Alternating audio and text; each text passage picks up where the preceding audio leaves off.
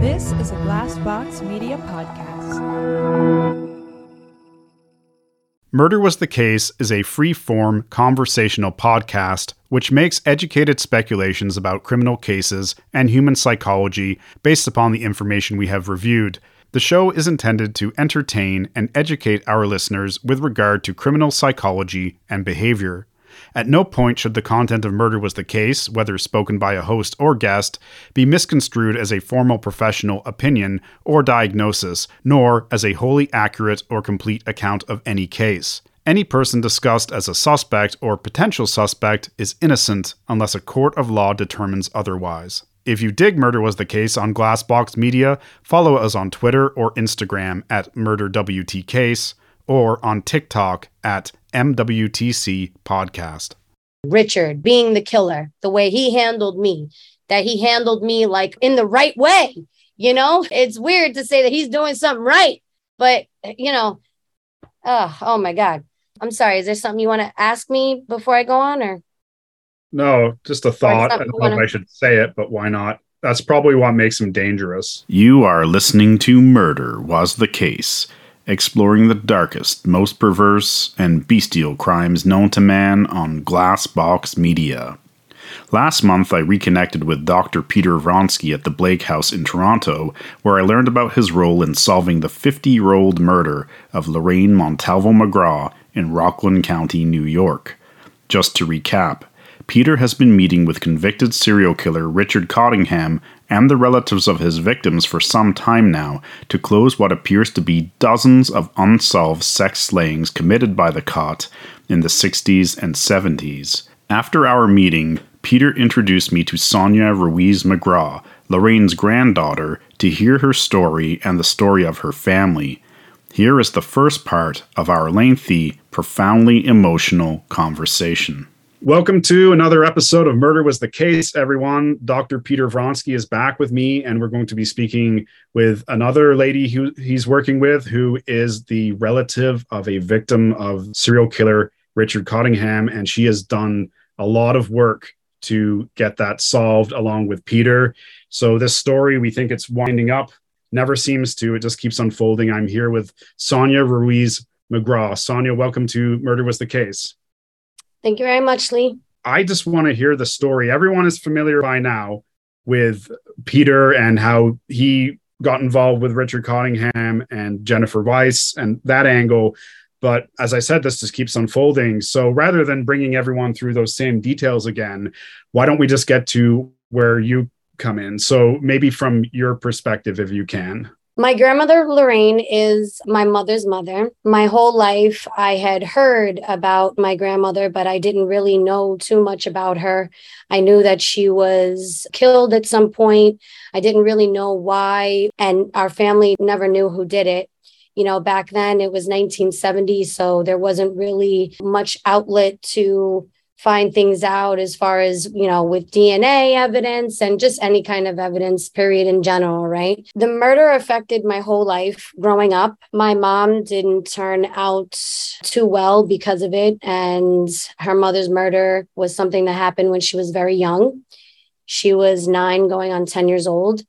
Although I didn't know my grandmother at all. I was exposed to the results and the effects that it had on my mother as the child in the situation. She also had a brother, Lorraine's son, who was also affected by the situation. He also didn't turn out so great. He ran the streets and was involved in nightlife lifestyle and got in trouble a lot. Um, he also turned out to be, you know, very abusive in his relationships and not being able to keep a relationship. My mom, also the same thing. She was never married. She was never able to keep a healthy relationship. She ended up to get with my father, who also was not quite a healthy person. Lorraine being murdered was the beginning of a cycle, lifetime cycle of abuse, depression, anxiety, post traumatic stress. And so, as the next child into the situation, I was exposed to all these remnants of what she had experienced. And becoming a mother, she wasn't able to change those things too much. And I was exposed to a lot of depression, stress, anxiety. People talk about intergenerational trauma, and I think sometimes we kind of roll our eyes when we hear that, but it sounds like that's something that you're alluding to. Maybe it's not something that carries on genetically, but it's a cycle of things that have happened earlier affecting subsequent generations. Do you have any thoughts on that? Yes. In this situation, where we grew up in Queensbridge, my direct bloodline, so my mother, my grandmother Lorraine, and also her mother, Adeline, grew up poor, unmarried, or married and divorced. All three generations before me are of broken home. All three generations before me are of poverty. And I strongly feel that that is why my grandmother Lorraine had entered into the adult entertainment industry because I believe that at that time as women we didn't really have a choice as to what to do for employment. You know it was either be a secretary or be a nurse or be a housewife. And really be a housewife was the main goal of the woman you know to be with a successful man or a man that takes care of you and being able to stay home be with the children. Lorraine's mother adeline she was married and their father unfortunately was somewhat of an alcoholic and promiscuous. He ended up to leave adeline with her children which was lorraine. Lorraine also had two sisters so Adeline was left with her three children, and her husband or ex husband went off and had another family with somebody else and didn't take care of her anymore or the children anymore. They did not see him anymore or hear of him until he passed away. So when those three children, which were all female, when those three children grew up, uh, they grew up in this time of being very limited. And so Lorraine was extremely beautiful. She was known to have a beautiful body that I know of. She was known to be a great dancer that I know of, as far as, you know, being able to move her hips and those types of things. She wasn't being complimented for being a go go dancer, so to speak, but for regular life and being bubbly and being fun. So, unfortunately, because of where she was growing up, which was in the housing project Queensbridge, which is located in Long Island City, New York, she was exposed at a young age to drugs and alcohol. It's a poverty stricken neighborhood. It was even worse back then than it is now. So you can imagine. She fell into that lifestyle because she fell into the nightlife. And, you know, that's what goes on with that. She also ended up getting with a man who was involved in drugs and alcohol. And so he enabled her to continue into that lifestyle. She ended up to marry him at a very young age she married him, I believe she was 16 when she married him, and he was 18. That's when my mother was also born. So she had my mother at 16 and my uncle at 18. For a couple of years, they stayed together. They were separated from very young. They only ended up to stay together maybe about five years. But she started leaving the house because she was on the drugs and the alcohol. So now she was leaving the house to go find that and so she was leaving her husband behind, leaving her children behind. At a very young age, the children were already being passed around from family member to family member before she ever even disappeared. So, as far as generational trauma, yeah, yeah. I mean, whatever the parents are exposing the children to, you know, that's the problem. It can stop, but really up to the parent or the elder at that time what they want to expose the youngins to bit of a historical perspective on this.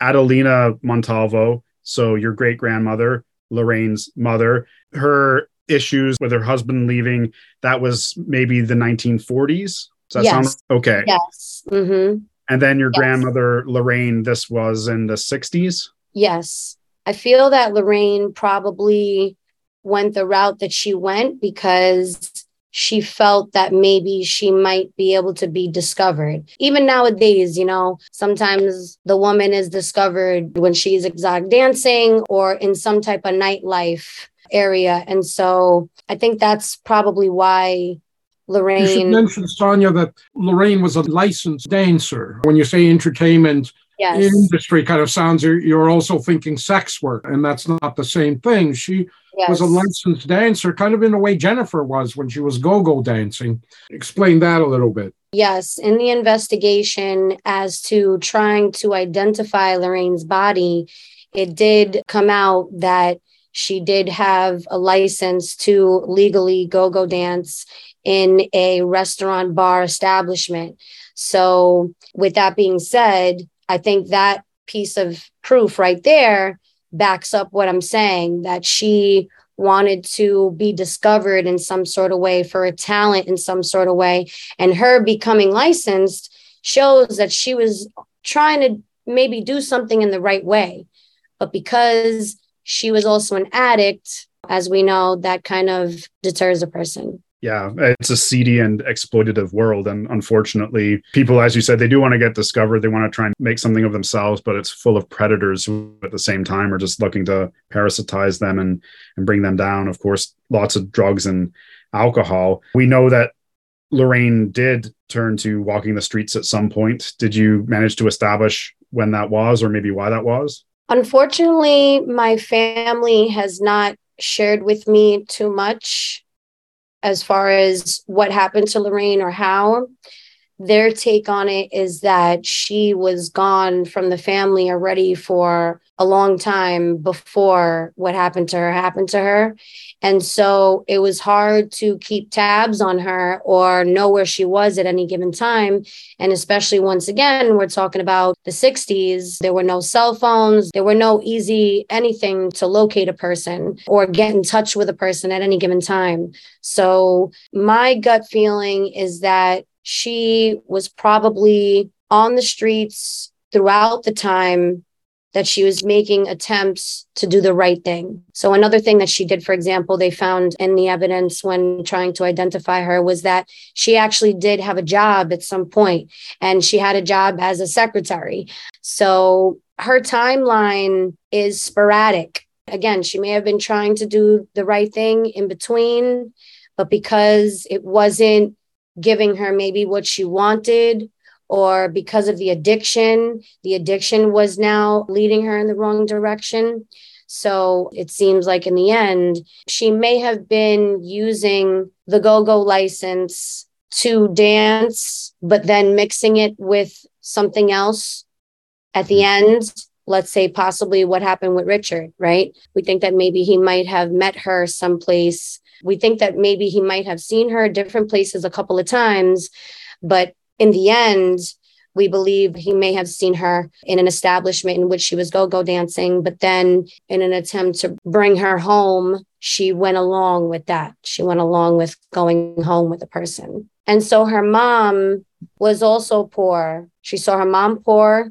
She saw her mom single and struggling. Her mom worked in the pasta factories that existed in Long Island City at that time and also around the Steinway area of Queens. Anybody that's from Queens would know these areas, what I'm talking about, very, very well known areas. And she was working all times of the day and night to support the three kids. And she ended up staying in the projects and living her whole entire life in the projects, unfortunately. But for me, I feel that Lorraine saw this I feel that she wanted to be the one to maybe help her mom. What do we know about the murder itself? We've established that she was picked up probably at a club or something by Richard Cottingham and that he killed her. But as much as you can get into both from an emotional and what you know point of view, can you take us through what seems to have happened? Yes. So, as far as the small details of whatever my family has told me. And I'm now putting it together with what I've come across with the police, with Peter, with Richard. It would seem that once again, Lorraine was probably trying to do the right thing in different points of her short life in the end. And she did end up to comply with going to a rehab the very last time that she was arrested.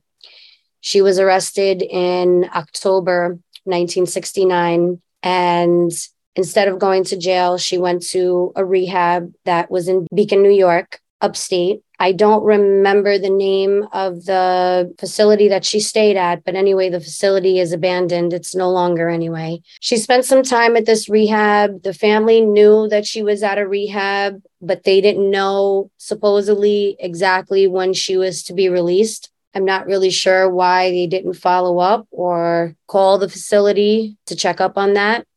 That's something that upsets me because I feel, I don't know, maybe that would have made some sort of difference, maybe. So the last thing that they knew was that she was in a rehab and then she turned up dead. She was found in a hiking area along Route 9W in the Nyack, upstate New York area. She was found naked, no clothes, no belongings. She had some injuries, some bruises scattered throughout her body, mostly on her legs some scratches on her arms. Looks like she may have put up some type of fight. And she had marks around her neck, strangulation marks. And, you know, she was still very beautiful, you know, she was still very beautiful. She was found very beautiful. Some people hiking the trail in that area had discovered her body. Her body might have been there for a couple of days. At the time, it was snowing, so her body might have been preserved slightly for a longer period that she was there they weren't able to identify her until they found uh, the evidence of her having, you know, a job someplace as well as the go-go license. And so when they identified her body, they then contacted my family. At the time, Lorraine's sisters were both married. So the husbands went with Adeline, Lorraine's mother, to go confirm that that was her. And so I'm not sure why my family never pursued finding the killer. It was one of those things that you don't really want to tell people, you know, that your daughter or your cousin or your niece was a drug addict and possibly a prostitute.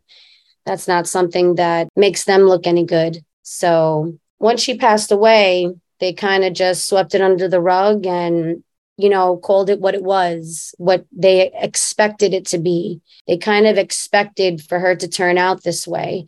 And because she did, and because of the lifestyle she lived, they kind of just, well, that's what happens. That's what happens when you do what you do. So it was never any pursuit of who the killer was. No one knew that the case was still open. No one knew that the case was still being worked on at all sporadically throughout the years. You know, like when a file comes across the desk, you know, it wasn't an ongoing thing, but just sporadically, you know, every couple of years, somebody will open up the folder. But my family never pursued anything. And so growing up, seeing the effect that it's taken on my mom, and now it's taken on me because of my relationship with my mom, my relationship with my mom is completely unhealthy, completely abnormal. And a lot of it stems from her trauma with now she has a daughter and she was so controlling over me in my life. And that probably came from her being afraid if i was ever going to you know go down the wrong path.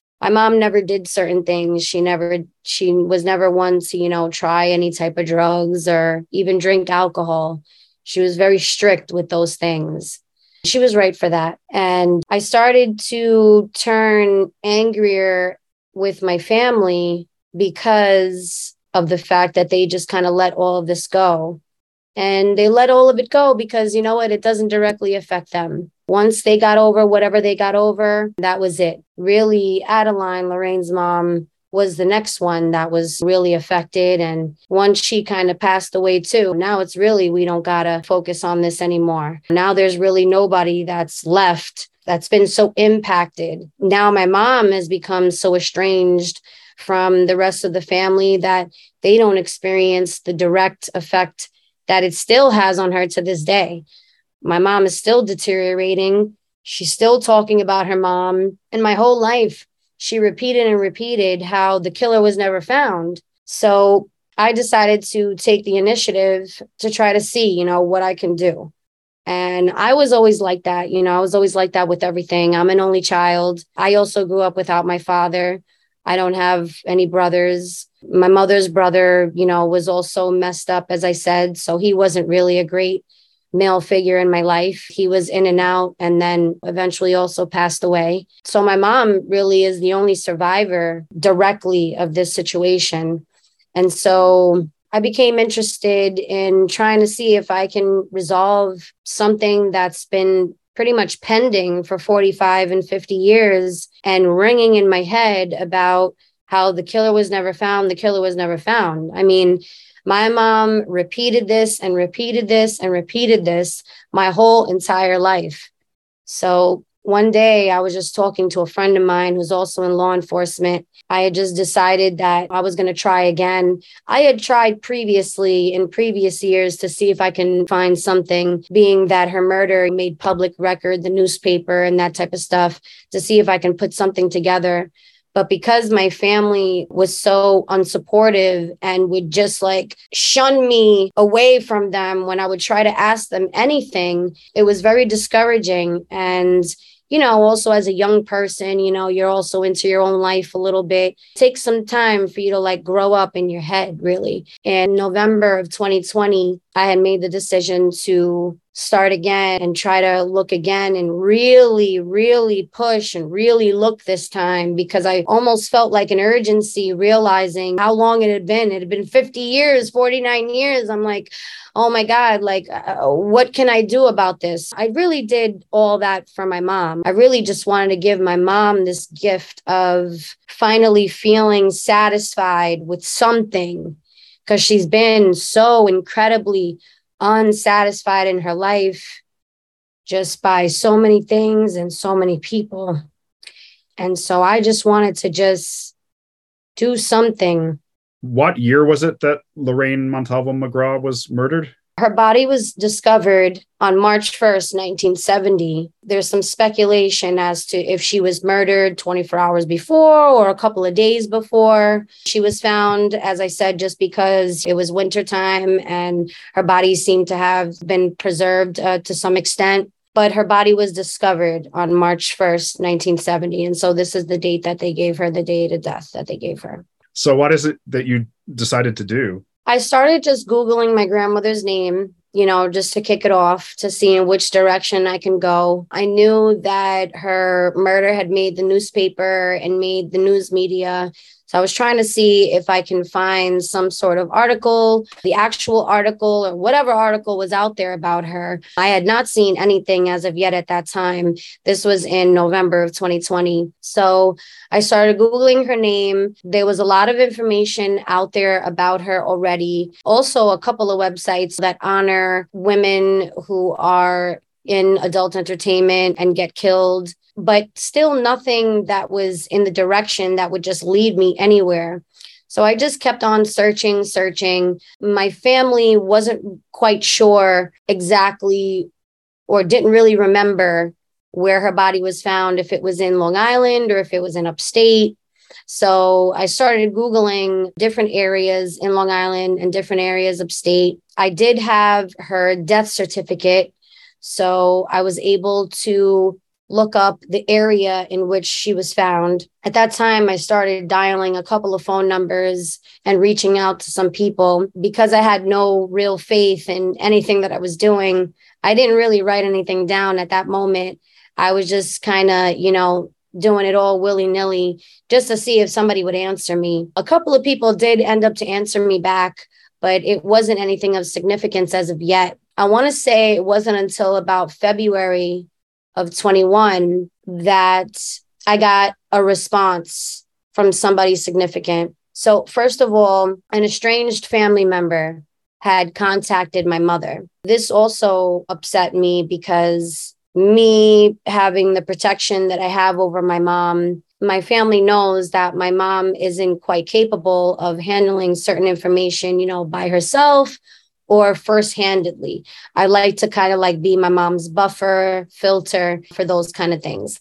And so my mom goes through these episodes very often in which she screams and cries and she talks about everything under the sun, including Lorraine. And so in a visit I had paid to her, I see her once every two, three weeks. Um, she's still in Queensbridge in the same apartment that we all grew up in, including Lorraine. She sits in that apartment, you know, with these memories and with these thoughts. And at that time, the family member had contacted her and told her that some sort of officer had contacted them and it was in regards to Lorraine. And so my mom just blurted this out. She really wasn't sure exactly who the officer was or what the details were because you know once you hear this kind of news it's like your heart drops you black out you know you don't know what's being said to you you don't know what the hell happened any of those things so that's how my mom tends to react especially with this kind of topic so when she blurted that out to me, you know, she had no idea at that time that I was doing research and that I was contacting people. So this was like, oh my God, like what's going on? Because I thought maybe something I did or somebody that I contacted, maybe something I said sparked something. You know, when my mom said this, I needed to know exactly, exactly what was going on so I can find this person that she's possibly talking about. So she explained to me, you know, the family member that contacted her. So I contacted them. I questioned them, you know, why didn't they let me know first? And I let them know, you know, that I was working on something and that they should have let me know first. Anyway, they don't give a shit, right? So they told me whatever they told me. At the same time that I was receiving this information from my family, within those same couple of days, I had gotten a message back from someone who claimed to be the assistant of Nadia Fezzani when my family member told me the officer that had contacted them, I had contacted that officer. The officer had let me know some information as far as what they thought at that time with my grandmother's murder and who might have been involved. So when they gave me the name, which they gave me the name Richard Cottingham, I did do my own research on him same day within those days. And I had seen that there were a couple of people that had been in touch with this guy from the outside. And one of those people was Nadia Fezzani. So I reached out to Nadia Fezzani, hoping that she can maybe put me in touch with Richard. But then, as I said, somebody that said that it was her assistant told me that she wasn't working on the topic of serial killers anymore and then she pointed me in mr peter's direction and so I contacted Peter right away. I did the same thing. I emailed him, I called him, I looked for him on Facebook, I started looking up his work. And I saw that he was also in touch with this guy as well, Richard. So Peter was very responsive. He contacted me back right away. And my friendship with him began in this whole ordeal. And uh, Mr. Peter Vronsky has been a mentor to me in the situation. He's coached me in the situation. He's helped me deal with the different perspectives when dealing with the police, when dealing with Richard himself. I also came across seeing Miss Jennifer Weiss that she had also been in touch with Richard and had some sort of relationship with Richard because of her own situation, which was that her mother was murdered by Richard. So I said, hell, you know, I, I want to get in touch with this guy. You know, I want to talk to this guy. I want to see what he has to say to me, you know? If he's talking to all these people, you know, why can't he talk to me? I didn't see any reason with that, why that couldn't happen. And so I asked Peter if he knew any information that he can give to me so that I can get in touch with Richard. And so he informed me the different ways of how I can start communicating with him. So, one of the ways I started communicating with him was through email over this website, JPay. And so, through the JPay, we started emailing. I basically just, you know, wanted to become friends with the guy. I know that sounds crazy because who the hell would say they want to become friends with a serial killer? Never mind the serial killer that murdered your family member. But, you know, that's the way my whole life has been. I've had to do things my whole life to make things happen, whatever that may be. And so I think that maybe Lorraine, as I mentioned before already a couple of times, she may have had that same spirit in which she had to make things happen. But the, the difference between me and her is that she was an addict. And that's very important to know because that changes people. That changes people. It changes the way they behave. It changes the way they think. It changes everything. It changes who they are. It changes the decisions that they make. It changes everything. So I feel that if that one element didn't exist, then maybe it would have turned out differently. But the addiction element just causes you to also become just so desperate that you're willing to just do anything. But anyway, I digress. Um, going back to the the idea of the energy right? The energy that i'm carrying that i'm willing to do anything. I'm willing to go above and beyond the norm to get the answer that i need to get. If it's that important to me i'll do it. I didn't care what people thought about it. I didn't care what my family thought about it. I i eventually stop even telling my family anything. I stopped telling them anything. I stopped asking them anything because they weren't willing to tell me anything anyway. And when I would ask them anything, they would fight with me. They would tell me, I can't move on. This is what they tell me I can't move on, you know? And that's because they didn't directly experience the aftermath, the consequences. They didn't experience that their mothers, Lorraine's sisters, they ended up to have successful lives, you know, and good for them, good for them. But that's not the way my mom's life turned out. And that's not the way my life turned out. And they don't have a respect for that.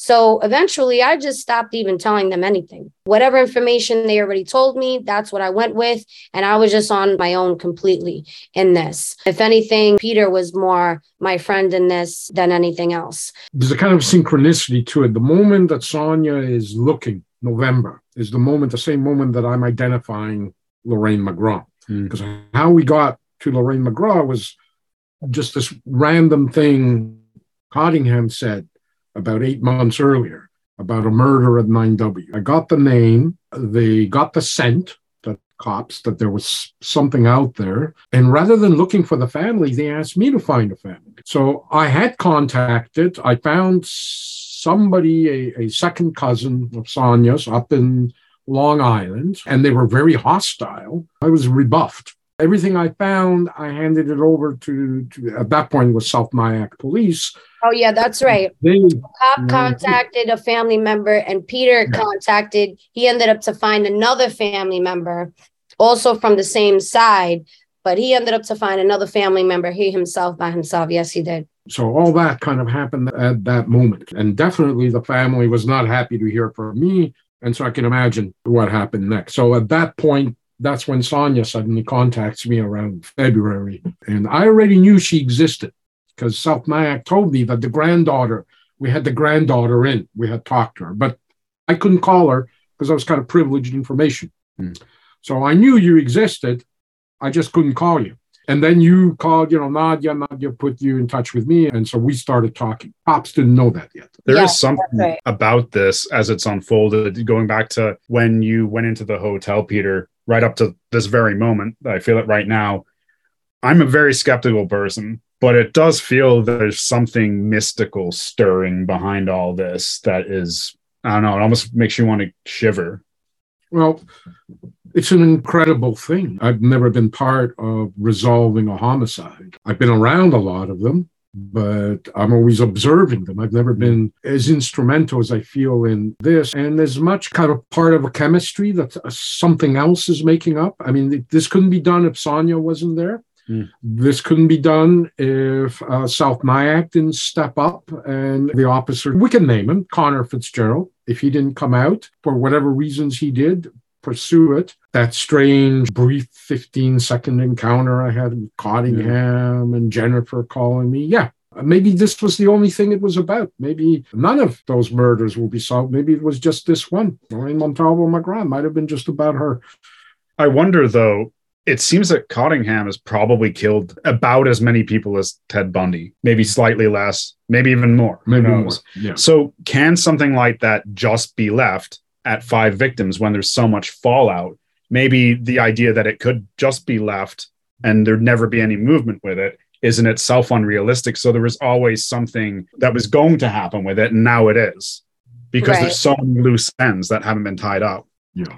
Right. And like I said, her case file has been open all these years. None of my family ever even knew about that. For everything to have the timing that it's had, you know, because if my family had tried to dug up something from before, they probably would not have had any luck because of just everything, the evidence that was collected was kind of like a little bit of a dead end and just the thought process you know the thought process matters too in a way with who's handling it all the elements that were involved as of today helped close the case. If Jennifer Weiss's mother would have never been killed, then she would have never given Richard the experience of dealing with a victim family member. And then introducing Peter to the situation, who himself is an investigator, forensic investigator. And now he ran into this guy years ago. It's crazy. It's crazy. Just everything and all the people involved with the situation. I don't know if it would have been unfolded at all had it not been like this. It needed to have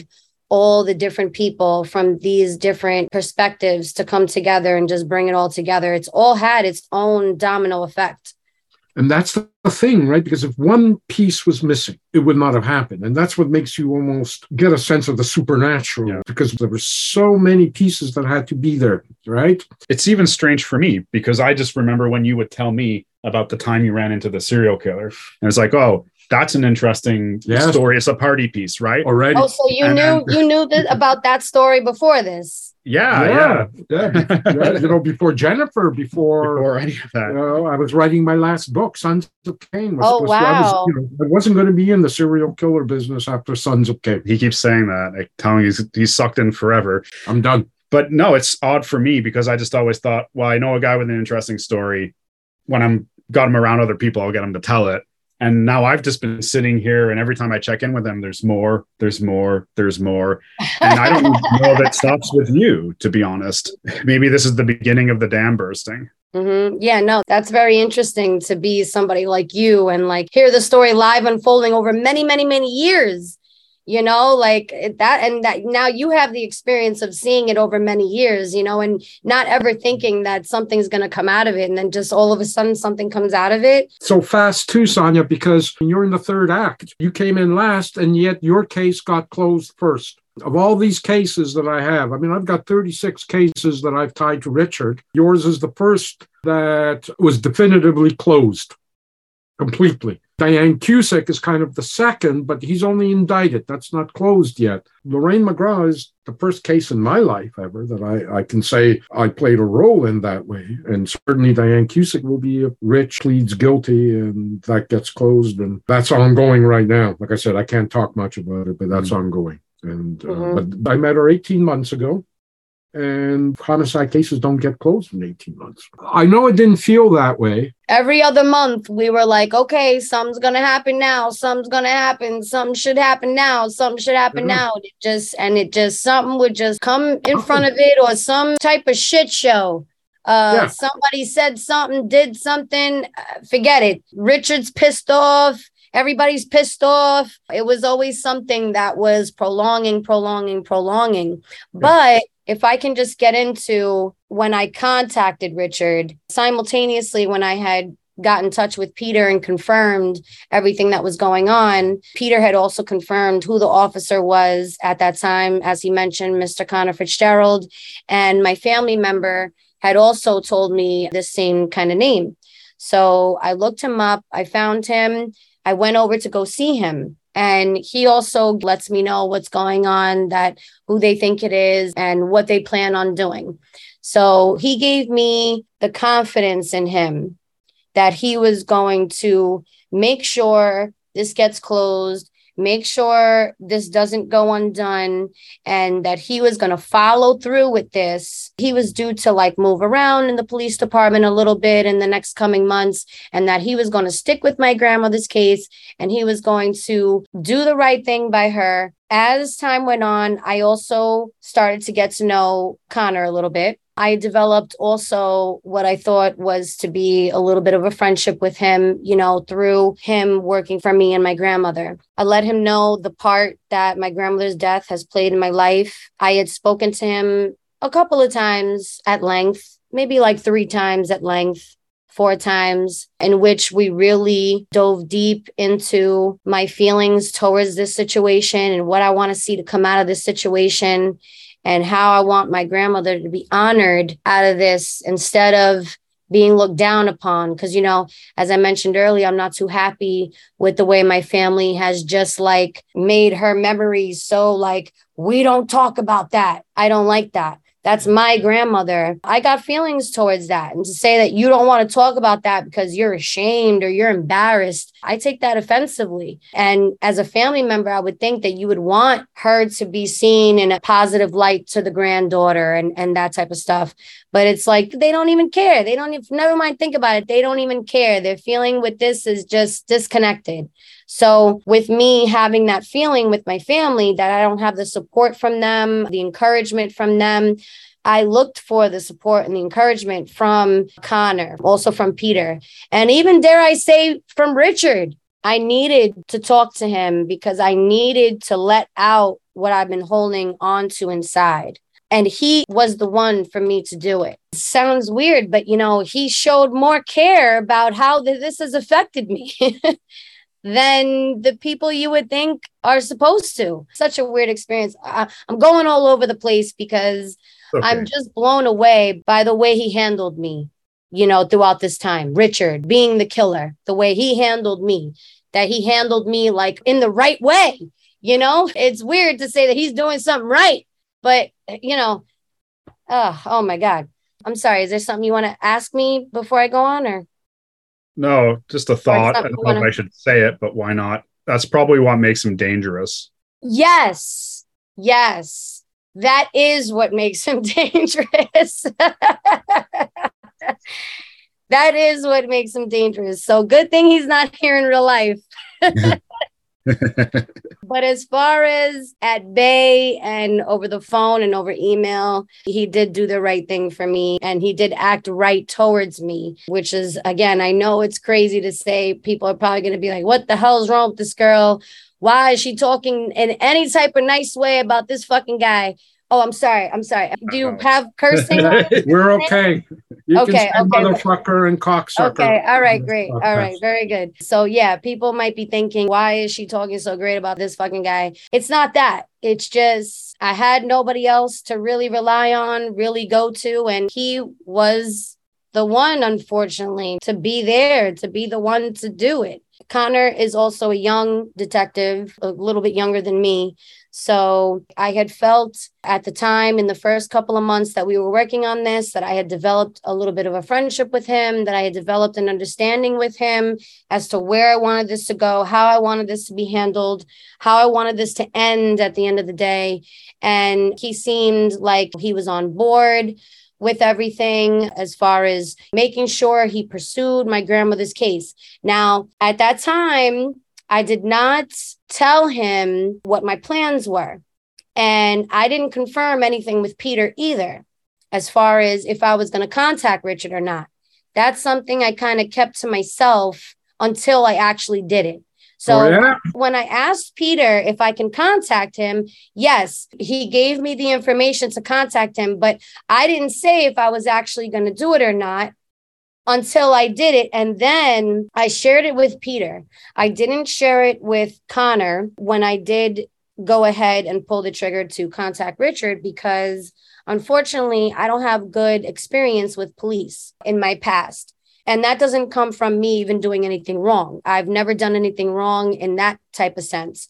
But just being someone that grew up in the projects, the police just tend to treat you differently. It doesn't matter if you're from there, then, you know, they just tend to treat you differently.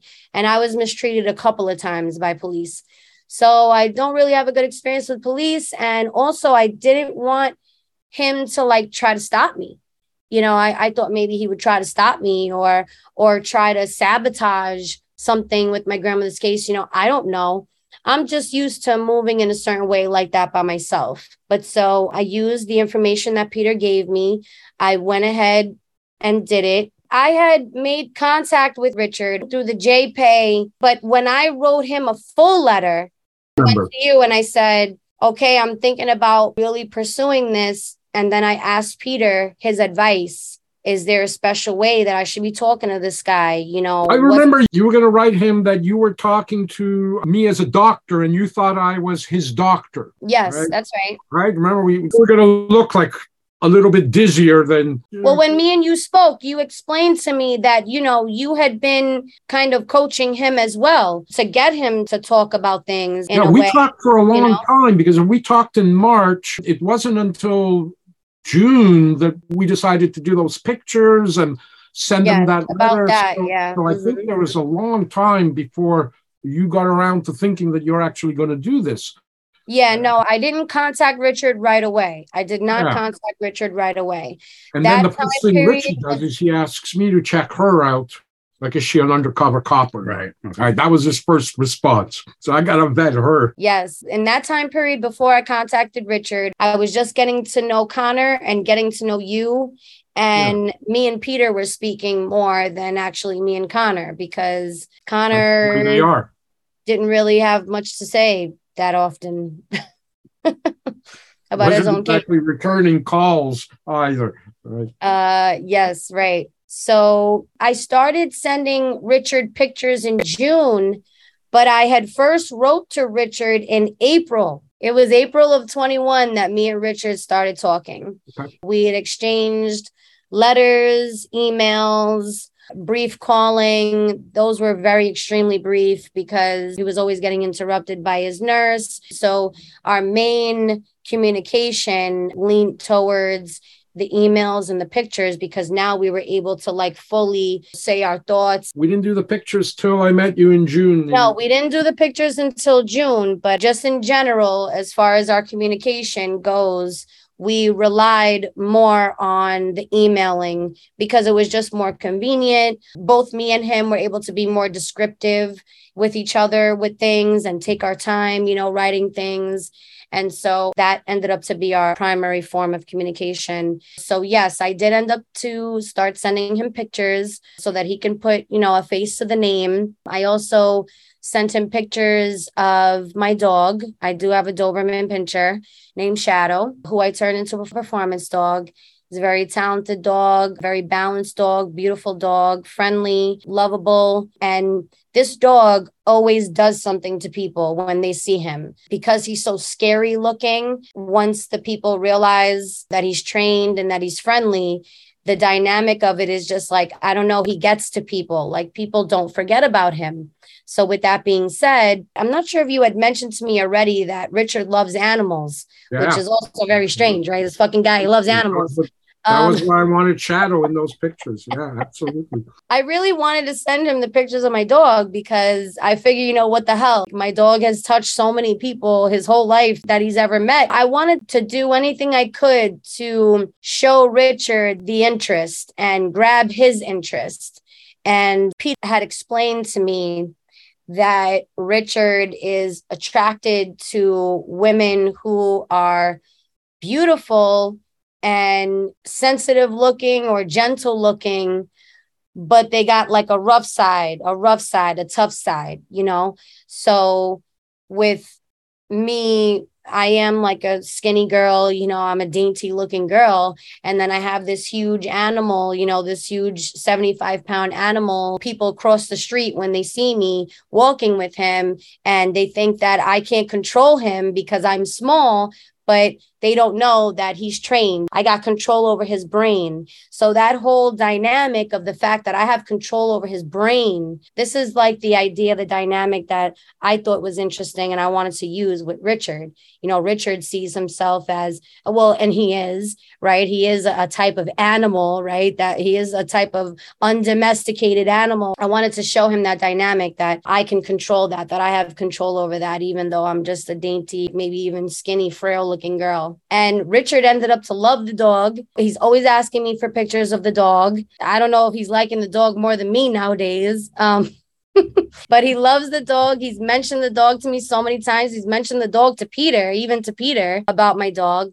And so I've sent him pictures of me with my dog. I've sent him pictures of me with Roberto Duran. I know that he was into boxing and into sports. So, uh, Roberto Duran, I've done charity events in boxing a couple of times in the past. And so I had a picture with Roberto and I sent Richard the picture. And so all these different pictures that I sent to him, they weren't pictures for me to send like you're sending to a friend and catching up with life.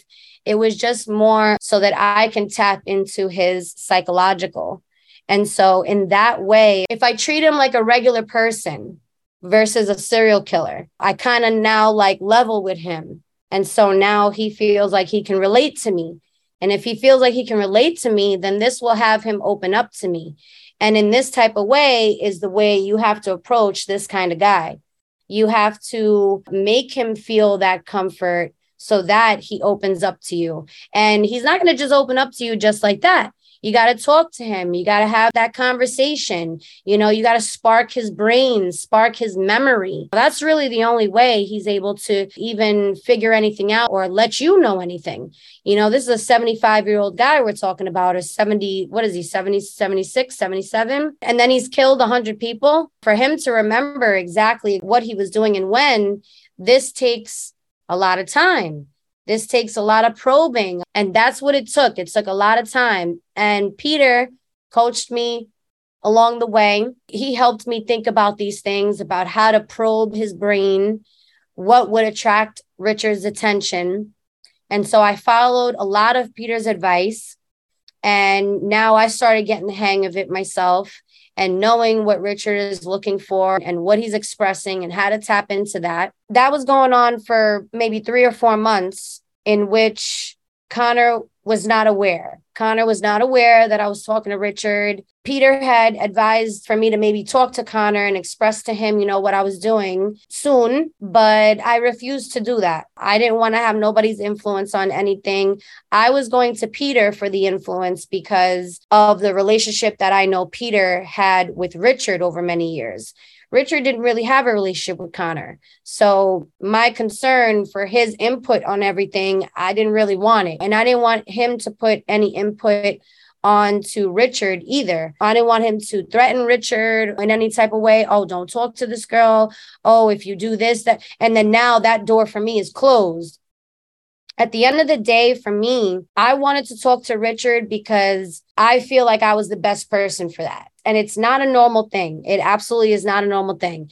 Obviously, in the typical, usual way, no type of murderer or anything of this nature would be talking to the victim themselves or maybe a victim's family member. That's not something that's normally done. But even though that's not something that's normally done, like I said, I'm very used to doing things not normally my whole life. So I was very adamant about wanting to talk to this guy, wanting to hear what he has to say. I just felt like I was the best person to maybe identify the details that he might express.